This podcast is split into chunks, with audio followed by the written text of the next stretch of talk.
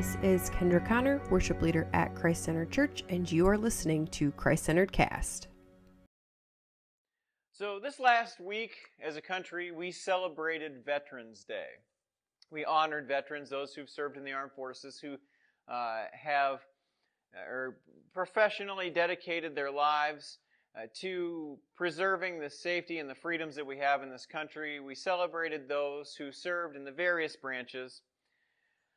Yesterday, I had the opportunity, additionally, somewhat unrelated, but I do know several veterans from this. Yesterday, I had the opportunity, myself and many of the C3 instructors, to participate in an all day martial arts training so that we could enhance our skills, get better, at performing and, and doing martial arts so that we could then teach the children and the teenagers and even some adults in our C3 Christ Center Combat Ministry in order to be better martial artists, but also our main goal, which is to help them to become better people and stronger Christians.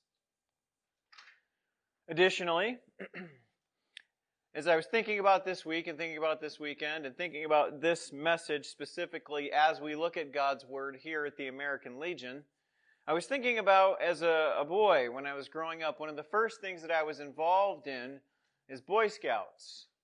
Believe it or not, some of you who know me and know me well might find it hard to believe that at one point I was a Boy Scout, but I was one for many years and my dad was very much into it. So we did all the different activities and I got all the various badges and did the camping and that kind of thing. Wasn't necessarily my favorite, but there were things that I did enjoy about it. And you might be sitting here thinking, well, what do all of those things have to do with one another? What they have to do with one another is simply this. The motto, whether stated or not, in all three of those different situations is to be prepared, or always be prepared. Whether you're training as a martial artist, yesterday we talked about awareness and being prepared when you go into a situation, not just reacting to what's taking place there when you're talking about being in the military, a branch of the armed forces, uh, no matter what, when you go to do your job, no matter where it is, whether on the battlefield or off, you're taught to always be prepared, to be prepared for whatever situation you might enter. And that, of course, is the motto of the Boy Scouts, to be prepared. That was drilled into my head at a very early age. And when we think about all those different scenarios and places and things, and I think about Ephesians 6 and the end of the book of Ephesians, I think about the fact that as a Christian, there are so many times in life that we enter situations and we go through our days and we are not prepared. We're not prepared to live as a believer. We're not prepared to share our faith. We're not prepared to communicate to others what it means to know Jesus Christ as our Savior. We go in and we just try to react to life. Things happen and we react. And man, do we hope that we're reacting in the spirit and not the flesh? Because we haven't gone in with a prepared mindset of how we're going to approach situations and people and relationships and those kinds of things.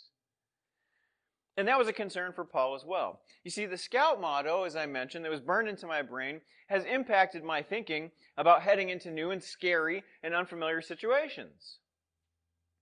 And while it can be important to have a pocket knife handy or even a means to build a fire, it's vastly more important to have the multi tool of God's Word ready to go so that you're prepared for whatever the world throws at you, for whatever you encounter. And as we wrap up Ephesians today, we see that as Paul is concluding this letter to the church at Ephesus, he decides to give them a final rousing battle call to end the book, to end the letter. He's reminded them throughout the course of the letter, and I'm going to share with you and remind you as well. He's reminded them of their blessings, their salvation through faith, their oneness in Jesus Christ, the mystery of the gospel, strength found only in the Spirit, how to walk in unity, how to walk in new life, and how to walk in love, and then how to live all of these things out in the context of family and at work. And now, as we get to the end of Ephesians, which has been one of the most amazing and most enjoyable, most beneficial studies of my entire life and ministry, as we get to the end of this, we see now that Paul wants them to know what he's been preparing them for. All those times that he said therefore, all those times that he said as a result, all those times that he said for this reason, he wants them to know the reasons for which he wrote this letter. And today, as we look at the end of Ephesians, we're going to see the culmination of his message as we answer the question for what reasons should we apply what we've learned from Ephesians? Why should we put into practice all of the things that Paul has shared to the letter or to the church at Ephesus through this letter? How do, why do we apply it? What, what's, what's the point of everything that Paul has written? And that's what we're going to see today. And that's the question that we're going to answer. As we look at the text and we look at the first 10 verses or so, we're going to see that the first reason that we should apply the words of God from the letter to the church at Ephesus is we should apply them and we should apply what we've already learned so that we are ready for battle. So that we are always prepared.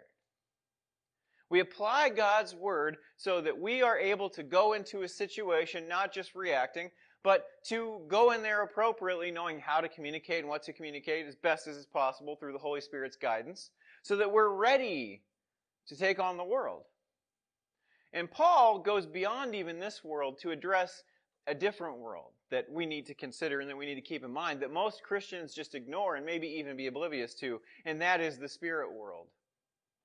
Because as we look at those first 10 verses, what we find as we look at the text is we find that we are actually in a battle that's bigger than any of us.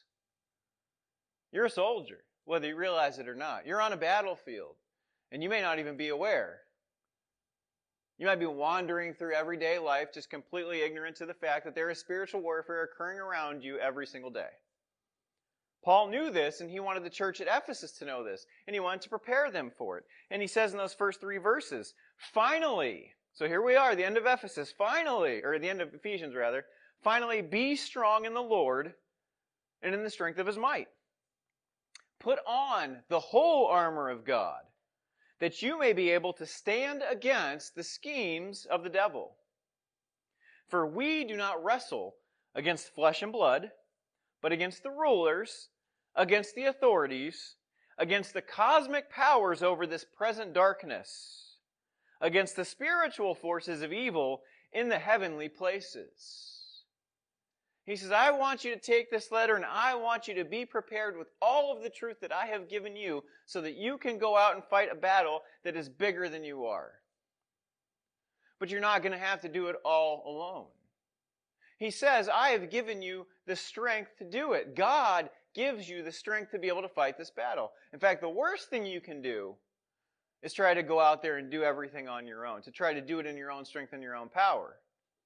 Paul says, no, God gives us the strength to fight the spiritual battles that we encounter every day. He says, finally, be strong. But we get the qualifier after that. Not just be strong, but be strong in the Lord and in the strength of whose might? Your might? No. His might. God's might. Finally, be strong in the Lord and the strength of his might. This battle that is bigger than us, we have the strength for, but only because we get that from God. And we get that through the Son Jesus Christ and through the Holy Spirit living and working in us and out through us. We're in a battle bigger than we are. But we can have the strength to fight it.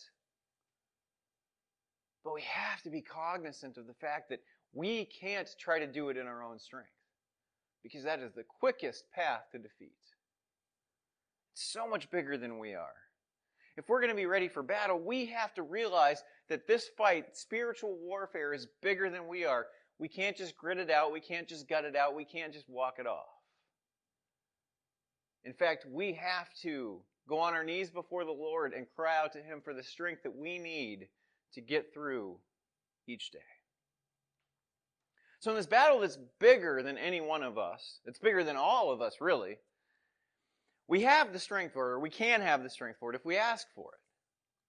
But we can also have the armor that we need to fight it. And that's what I love as he continues here in the text. And he says, Put on the whole armor of God. It's an entire suit of armor. Why? That you may be able to stand against the schemes of the devil. So we also get a little peek into the devil and his methodology. The devil is, he's not just one that's going to just run over you. He's not just, as my grandmother used to like to say, describe me sometimes, as a bull in a china shop. He is tactical. He's brilliant. He knows strategy. He's been, as I like to say, doing this job for a very long time. He's seasoned in the art of spiritual warfare. And he knows weaknesses. He knows strategic position. He knows all about the high ground. He knows all of those different things. He has schemes, tricks, and traps, and all of that. But it's so encouraging to know that we can be equipped and prepared for that. That we can enter spiritual battle wearing the armor of God. And in a battle that's bigger than any of us and all of us, we need to be well equipped. We need the armor of God.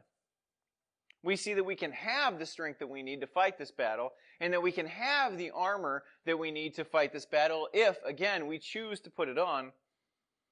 And he then tells us about an enemy that's bigger than all of us as well. So not only is this battle, not only is the theater of spiritual warfare bigger than all of us, the enemy is too. He has schemes, and he actually has an entire military hierarchy. He's got different, there's different levels and positions it seems to indicate here in Ephesians. In verse 12, for we do not re- wrestle against flesh and blood, but get the breakdown here, against rulers, authorities, cosmic powers over this present darkness, against spiritual forces of evil in heavenly places. So it, it almost seems like in his schemes, he has a strategy of different levels and different positions of spiritual, dark spiritual leadership. So again, he's, he's got a plan. And he's executing this plan each and every day as many Christians just kind of wander through their day in a haze, being defeated on the battlefield that they're not even aware is taking place. Because we are in a battle that's bigger than us. It's bigger than us. We need strength that's bigger than us. We need armor that's bigger than us. Because we have an enemy that's bigger than us. He wants us to apply what we've learned from Ephesians so that we are ready for a battle that is bigger than we are. He then goes on to describe what it means to be equipped with this armor. And we get an awesome breakdown of the armor of God, what it is and what it means and represents. And as, as I'm thinking about the armor of God, Paul is writing this letter to the church at Ephesus from prison. He's being guarded by Roman guards who, and as any uh, good preacher or pastor or speaker will tell you, one of the best things that you can do if you're trying to communicate something is to find a way to practically visibly apply it, to give people something that they can see. And I can just imagine Paul laying on the cell floor, writing this letter to Ephesus. He's written all these things that we looked at over the past few months. And then he gets to the end, and he's thinking, what are the most important things that I can share as I wrap this letter up? And then he sees a Roman guard not too far away from him, fully decked out in, in tactical Roman armor.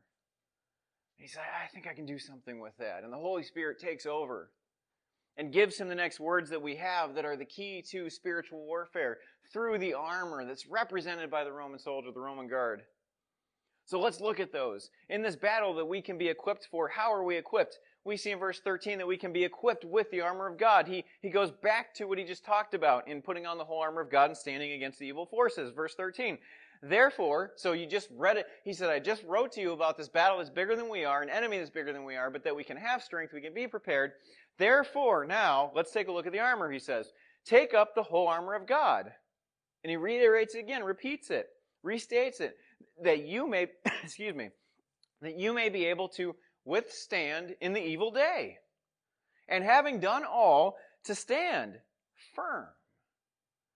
So he recognizes that there is, it's, it, he's basically, as a Christian, you're going to have a bad day. I mean, that's really what it comes down to. Spiritually speaking, if you're not prepared, it's an evil day. That is the world system. We have three, there are three fronts of attack that we get attacked on as Christians. That is the flesh, the world system, and the devil. And he's talking about the evil day here, where they live and work and, and all of that.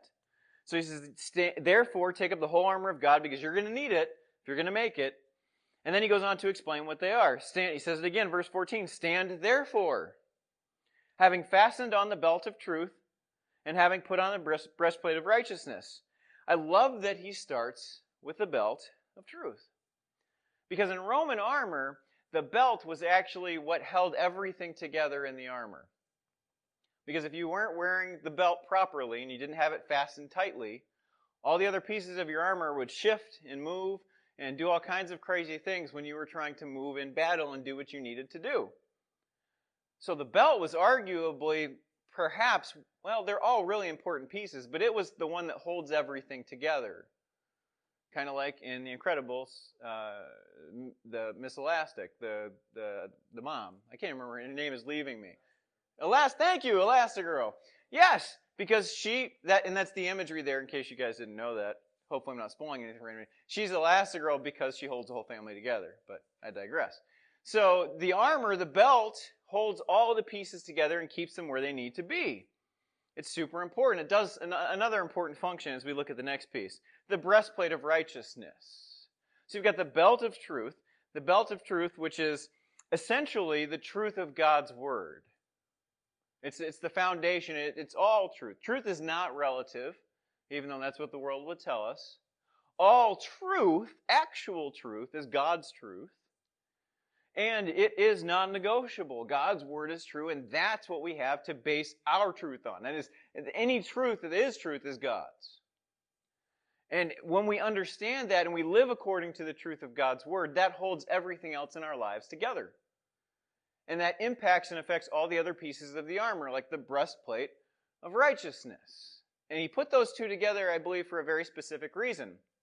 Because imagine this, if you will. The breastplate of a Roman soldier was typically somewhere around 70 pounds. So imagine strapping a 70 pound weight around your chest, front and back, and trying to carry that around and move and fight and do anything that you needed to do. It would really feel like 70 pounds, right? Especially if it's not fastened tightly and it's shifting and moving on you while you're trying to do things. The belt of truth, though, holds the breastplate of righteousness in place and actually alleviates some of the weight on the body as you're moving so that it doesn't feel like 70 pounds. Isn't that amazing? And when we think about the breastplate of righteousness and how Paul probably would have thought about it, he's talking about the righteousness of Jesus Christ and how our righteousness is found in him.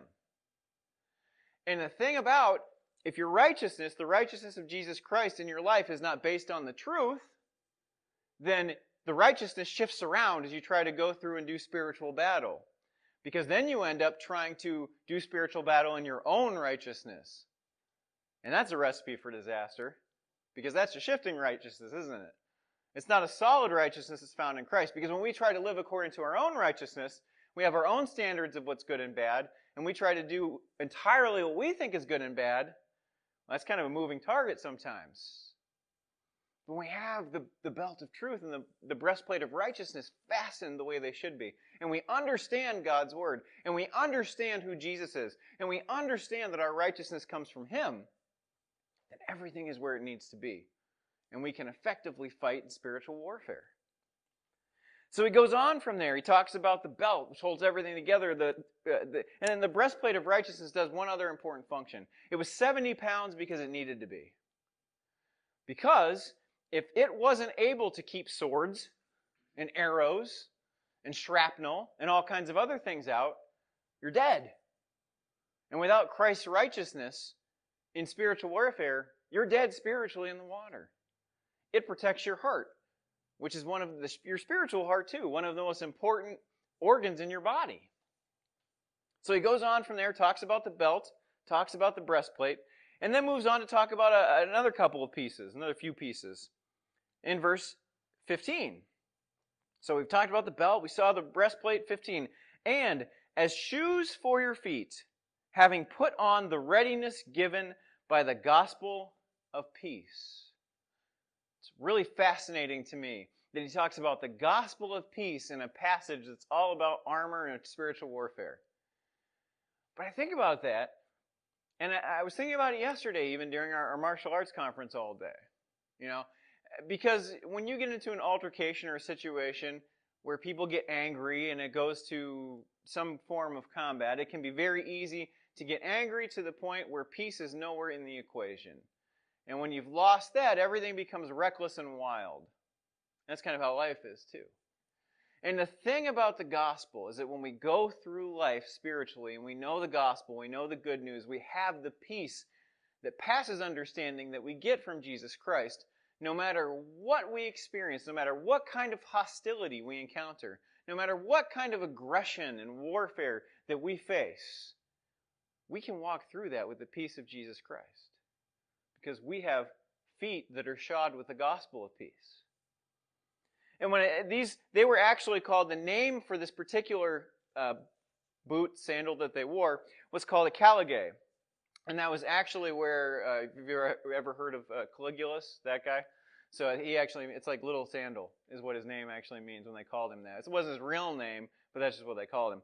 So, uh, but a caligae was a sandal that was like a, uh, it was threads of leather that were like cross-hatched. And they were fit in such a way that they made it so that it did not move on your feet. Have you ever had a pair of shoes where it, the shoe kind of shifts and moves on you while you walk? and you end up with blisters at best and a rolled ankle at worst. Well, these particular sandals, these shoes, they were fitted to the person and strapped in such a way that they did not move. They, but they, they were still comfortable. Like they were fit that well. And they also had great traction on them. So you weren't sliding like you would think in, in some sandals or shoes. There was traction on the bottom. And he, he had that, he probably looked down at the soldier's feet and thought, yeah, man, that is, that's stability right there. Stability personified. So the traction of the sandal, the threading around it, perfectly fit. And there was a level of comfort there, but also a, a utility. And the gospel of peace gives us that as well. It's a gospel that gives us the ability to, to navigate the warfare that we encounter, but to do so with the peace of Jesus Christ but also in a way that is effective. And ultimately, it is the foundation for the whole system. Because without the gospel, we've got nothing. It's what we stand on. It's what we move with. So we see these, these sandals, these caligae, these shoes, the gospel of peace. And then he goes on to move to uh, another piece of armor, he transitions in 16. So he talks about the, uh, the, uh, the belt, the breastplate, the shoes, and then he moves to the shield. Verse 16. In all circumstances, everything you do, everywhere you go, no matter who you encounter, no matter what you're involved in, in all circumstances, take up the shield of faith with which you can extinguish all the flaming darts of the evil one. The shield of faith. I love this one. That was actually called a scutum. And a scutum was, there were a couple different designs on a scutum. There were the circular scutum, which were fairly common. But the ones you saw more often than not was one that was more like a half cylinder. And it covered the, nearly the entire body. So if you can imagine a Roman soldier, most of probably like from down to the shin all the way up to the shoulders, he had a shield that was like a, a half circle, like a half cylinder but still was able to, because of the curvature, work around and do what he needed to do over the top. But one of the great things I love about this shield, there are a couple things I love about this shield, is that it covered nearly his entire body. The shield of faith covers nearly the entire body. So as you encounter things and you go through life and you fight spiritual battles, faith, which we can more probably more accurately, maybe not more accurately, but more easily define as trust, the trust of God, placing your trust in God, that, that's where your faith comes from. It's trust. That is, it shields you from the different temptations and the spiritual warfare that you encounter. Because something comes into your life, you want to respond a certain way, and you want to react, and you want to attack. But you wait, say, I don't have to do that. Because I trust the Lord in this. I have the shield of faith. I trust that God has got me in this. I know that He's going to protect me, that He's going to take care of me, that He's going to deal with my enemies. So it's very defensive in nature, but there's one other thing that I think is very fascinating about this shield that I love a lot. The scutum would often have a very hard center in the middle, a protrusion of sorts, whether it was metal or some kind of hard material that jutted out from the middle of the shield. And this isn't often talked about, but I just love this stuff, so here you go. You guys get it. So it was often used offensively so that you could hit people with it. And that's why it was extra reinforced right there in the middle. So it could actually become an offensive weapon of sorts under the right circumstances. When I thought about that, I was thinking about faith. I was like, well, that, that's it, isn't it, too? Because we can walk into spiritual battle with confidence because of our trust in the Lord. And we don't have to sit there and let people attack us. We can actually proactively be like, you know, I, I'm not, I'm not concerned about this. Yeah, I have a healthy, I have a healthy concern because spiritual warfare is it's a big deal and it's tough, but we do have strength, we do have armor, we have all those things that come from the Lord. But we don't have to live in fear. We can go shield first in the battle. And we can go with that the protrusion out there, jutting out there, we can hit things with our faith essentially, is what I'm saying. So we don't have to passively let everything come in. And I, I love that because uh, I think as James talks about resisting the devil and he will flee from you. There's a resistance there. And he, he speaks of, Paul speaks of here the flaming darts. So we have this defensive shield that we can, if we need to, hit things with it. But also its real primary uh, primary benefit was to protect us from getting hit by things. And he talks about flaming, specifically flaming arrows and things. They would often take their shields and actually dunk them in water before they went into battle, because that would extinguish the flaming arrows that came in. So there's a whole lot that Paul is taking into account here when he's thinking about each individual piece of armor. So he talks about the shield, this, the shield of faith. Our faith protects us, but also gives us some confidence that we can also move forward. We don't have to just let everything that Satan throws at us come at us. We can have a boldness and a courage and a confidence that comes from trust in the Lord. So he talks about the shield of faith. In all circumstances, take the shield of faith. And I always kind of wondered why this one came next and why he didn't talk about it before, because it seems like it was a piece of like the body armor. You got body armor, and then you've got the shield and the sword. But he, I really spent some time thinking about this because the next one he talks about in verse 17, the first part of verse 17, he says, and take the helmet of salvation. Helmet of salvation. As I was thinking about this, I've, I've kind of been going back and forth. I, I think as, as a pastor, I tend to think about uh, things that are deep but are a bit different than whether or not I'm a Calvinist or Arminian. I think about things like when does life end? When does life begin? What is life? What, how does the soul interact with the body? And I also like medical things, and I like medical shows.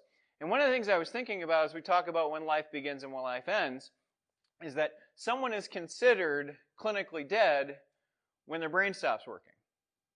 Everything else can be functioning perfectly in the body. But if there's no hope for their brain to be restored, and there's no life in the brain, no functionality, they're considered dead. And that's when you have to make end of life decisions and all of that. So, on some level, medicine considers that to be death, brain death. And I got to thinking about that.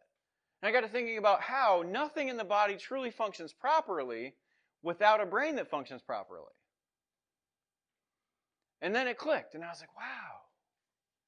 Without the helmet of salvation, undergirding everything that will really it is the thing that controls everything else, our salvation. Everything comes from our salvation in the Lord Jesus Christ.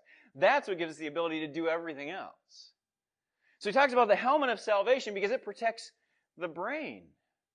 It protects the place where all the rest of how we do life comes from.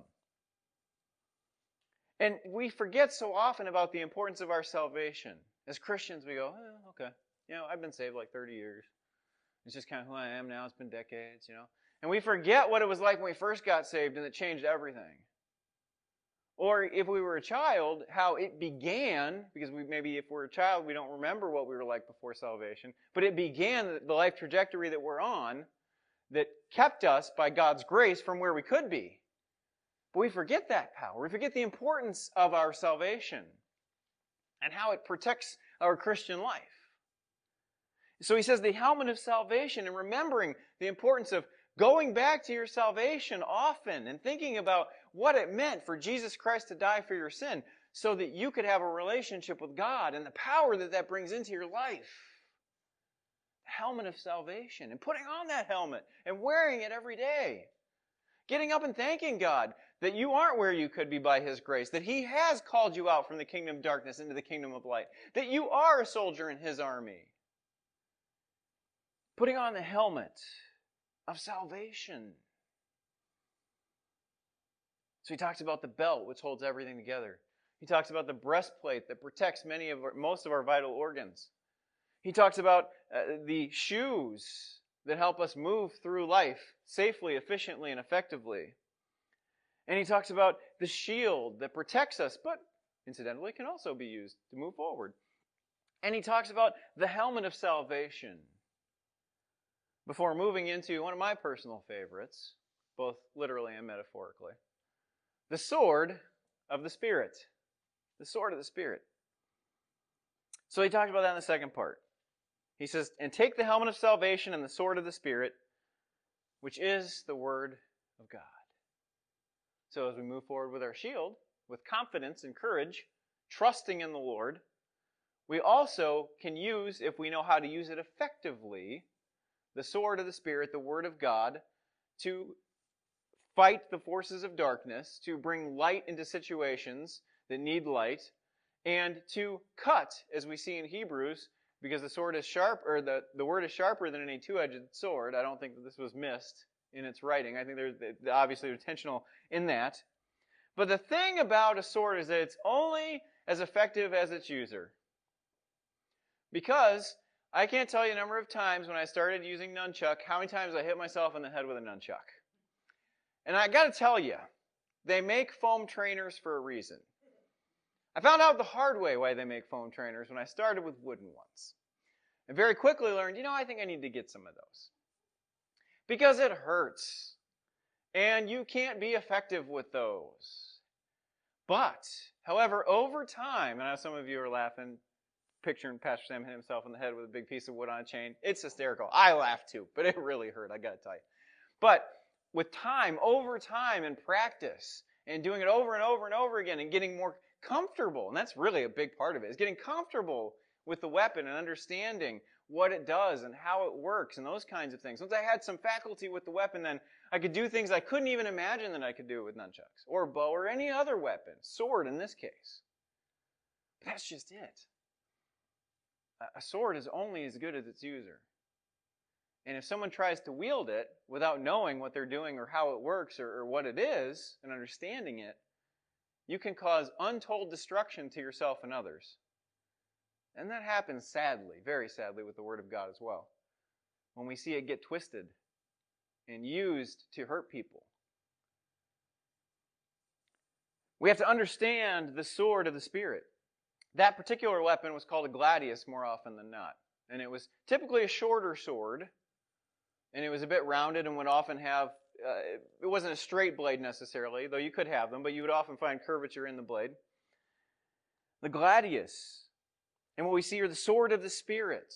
As believers, we have to learn how to use God's word. We have to understand it. We have to spend time with it. We have to practice with it. We have to read it. We eh, memorize it.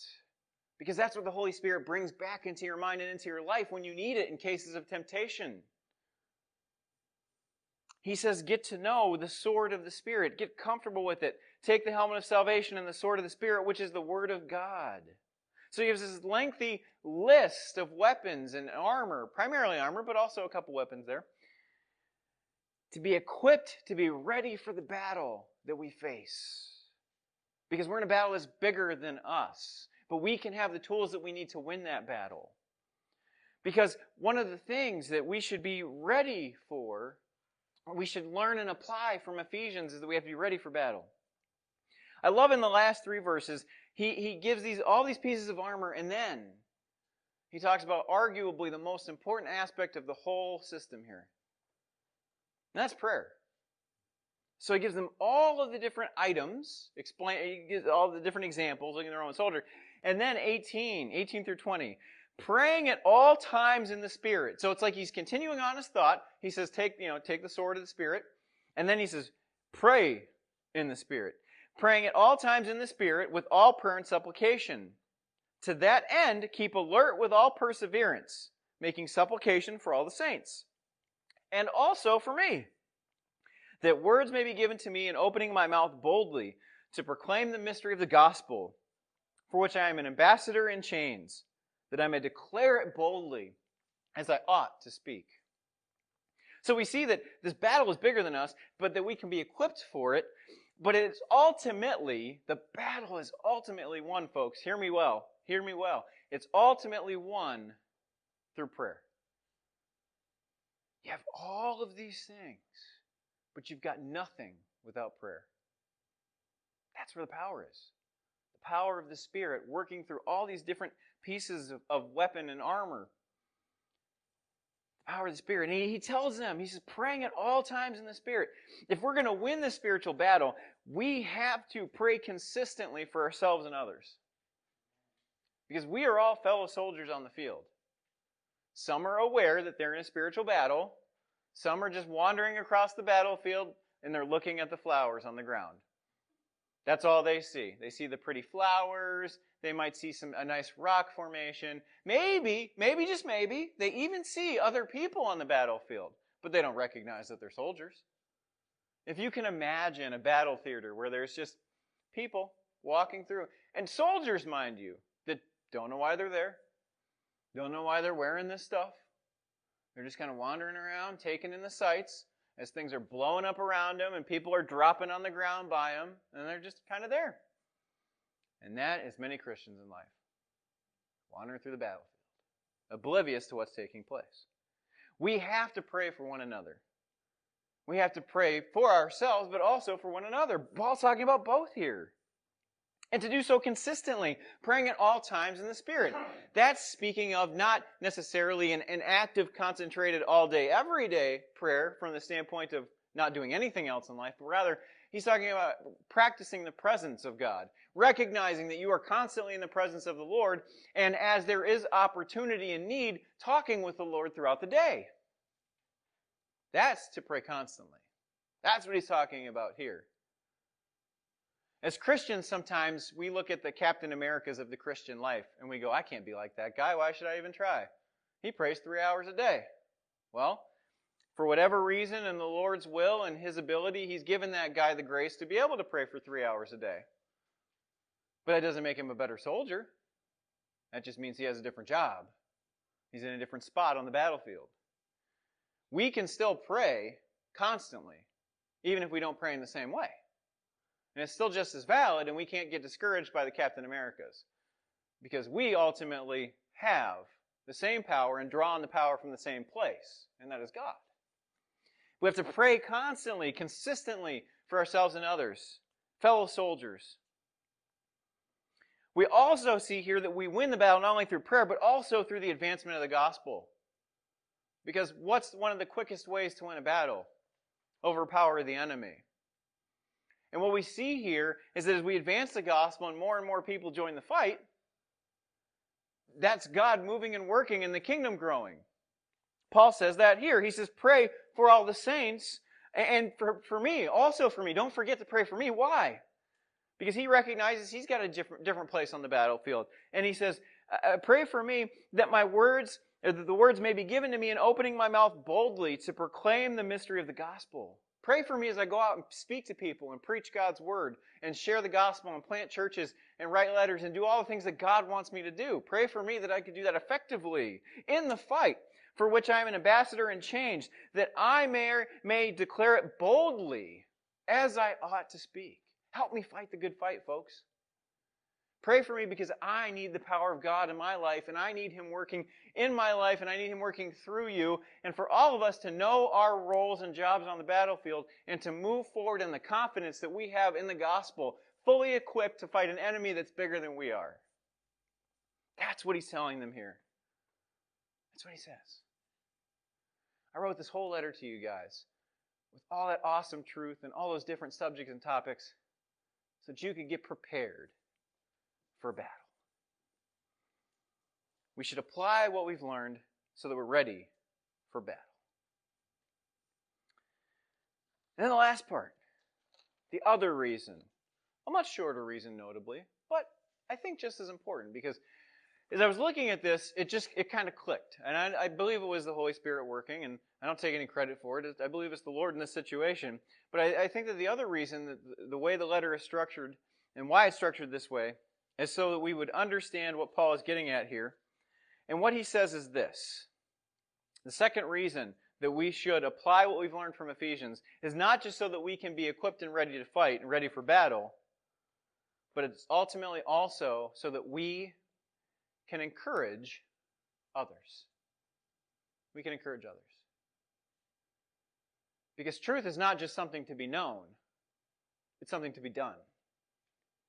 And when Paul wrote this letter, whether he made the decision cognitively to or not, I think he did probably, this letter was an encouragement to the Christians in the church at Ephesus. He encouraged them through his words. He encouraged them through his ministry. He encouraged them through his life. And I believe that that's a call that we all have as believers to encourage and build up and help equip one another. Where do I see that here? It's very interesting because the end seems, it could seem like some kind of an innocuous ending to a letter. Like, uh, hope to see you soon, guys. Take care. Peace out. Deuces. That sort of thing. Where you're like, okay, he's just wrapping up. But I think it's interesting to note here as we look at the end in the last four verses and I believe that's what we're talking about here, applying Ephesians so that we can encourage others. He says this So that, there's those magic words again, right? So that you also may know how I am and what I am doing. And then he mentions a guy, specifically by name, here at the end Tychicus. He says, So that you may know how I am and what I'm doing, Tychicus, the beloved brother and faithful minister in the Lord, will tell you everything. I have sent him to you for this very purpose, that you may know how we are, and that he may encourage your hearts. Let that sink in for just a second. So he sends Tychicus, sends a messenger. Why?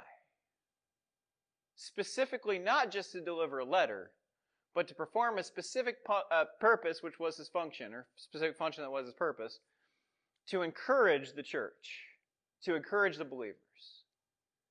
Now, what's, what's really neat to note about Tychicus is this is this phrase is essentially mentioned twice here, and I believe it's Colossians, almost exact same wording.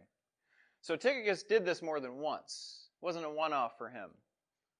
And when Tychicus did this, when he delivered these letters, and he did so in the way that he did it, he had to travel thousands of miles with these letters from A to B, from Paul to the churches.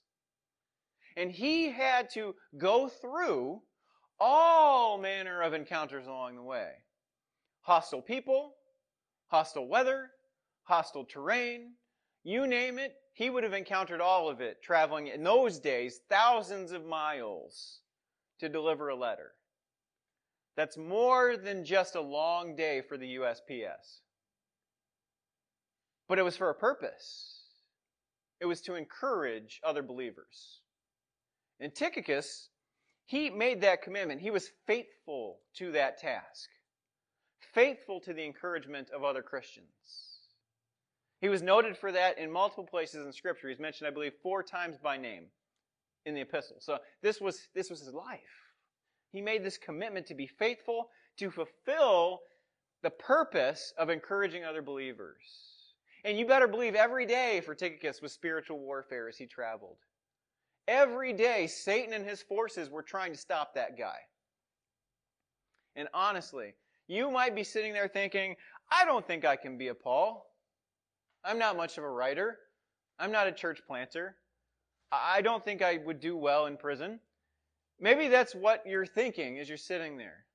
And maybe that's not what God has for you. Maybe you're not a Paul. But you can be a Tychicus. Because all that truly requires is a dependence upon the Lord, a strength that comes from Him, a faithfulness, and a commitment to the task of encouraging other believers.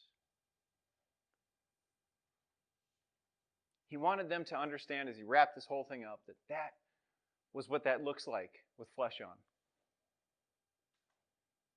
Spiritual warfare in the flesh. Tychicus. We have a call to encourage others. As he truly concludes in 23 and 24, Paul notably wraps it up like he began. And he gives us the most important aspects of not only our lives, Tychicus' life, Paul's life, and all of it as we look at all of the gospel in its entirety. He says this Peace be to the brothers and love with faith from God the Father and the Lord Jesus Christ. Grace be with all who love our Lord Jesus Christ with love incorruptible. So he gives them the spiritual warfare. He lays it out. He puts flesh on it as an example through Tychicus. And then as he wraps the letter up, he wraps it up exactly as he began it, if you were to go back to the beginning of Ephesians. And he emphasizes three things God's grace, God's peace, and God's love. Because no matter what he said anywhere else in the letter, that's the thing we need to get a hold of most in life to be effective as a believer, to fight the good fight, to encourage others, is to understand God's grace, salvation through grace that we did not deserve, God's peace, a peace that passes all understanding when we face the hostility of this world in battle, and God's love, a love that is sacrificial. And interestingly enough, that word there, incorruptible, I like the word incorruptible, but there's another word that could be used there in, in the Greek. And that word is undying. I think that's fascinating. Because that, that's a picture of a, a persevering love that never stops, it never quits. That's a love that Tychicus had as he traveled thousands of miles to encourage fellow believers. It's a love that kept Paul going each and every single day while he was in prison, wondering if he was going to die in there, and at one point knowing he was going to. It's an undying love. It is a love that Paul prays that the church at Ephesus and all believers would come to realize and understand and accept from God. But notably, look at this. What he's really saying here grace be with all who love our Lord Jesus Christ with love undying. So he's calling for grace upon believers that commit to loving the Lord Jesus Christ with an undying love. You might think, well, I, can't do that on my own. You're right. We can't on our own. But we can when we know Jesus and we love God with the love that we've re- received from Him. But that takes a commitment to that, doesn't it? Like any love relationship. But it's those things that help us when we communicate them to other believers to encourage them. That you can know a God of grace, a God of peace, and a God of undying love. And that is the second thing that we learn as we look at Ephesians and we wrap it up. We should apply this so that we can encourage other believers. Because you got folks dropping all around you in spiritual warfare. They need you to help them up, to help them get back in the fight, and to keep going.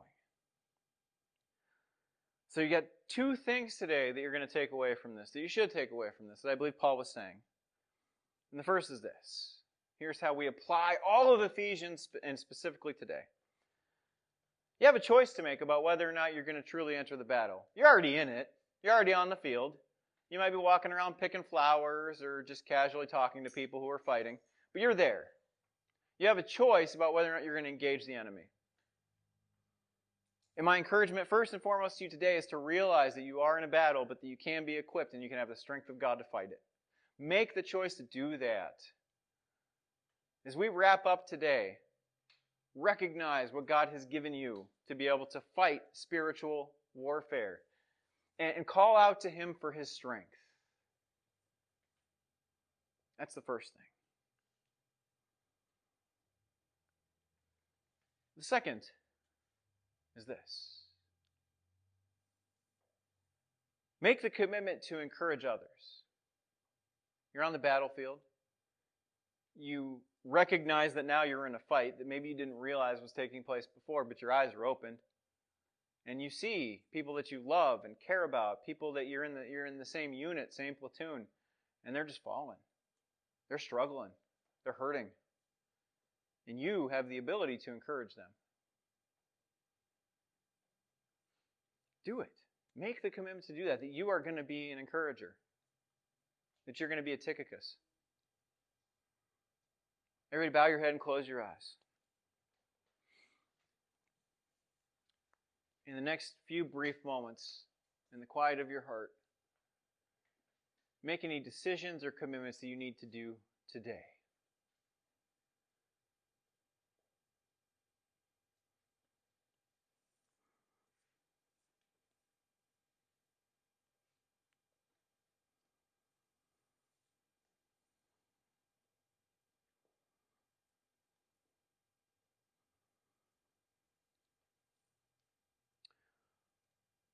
Oh God, thank you for your word today.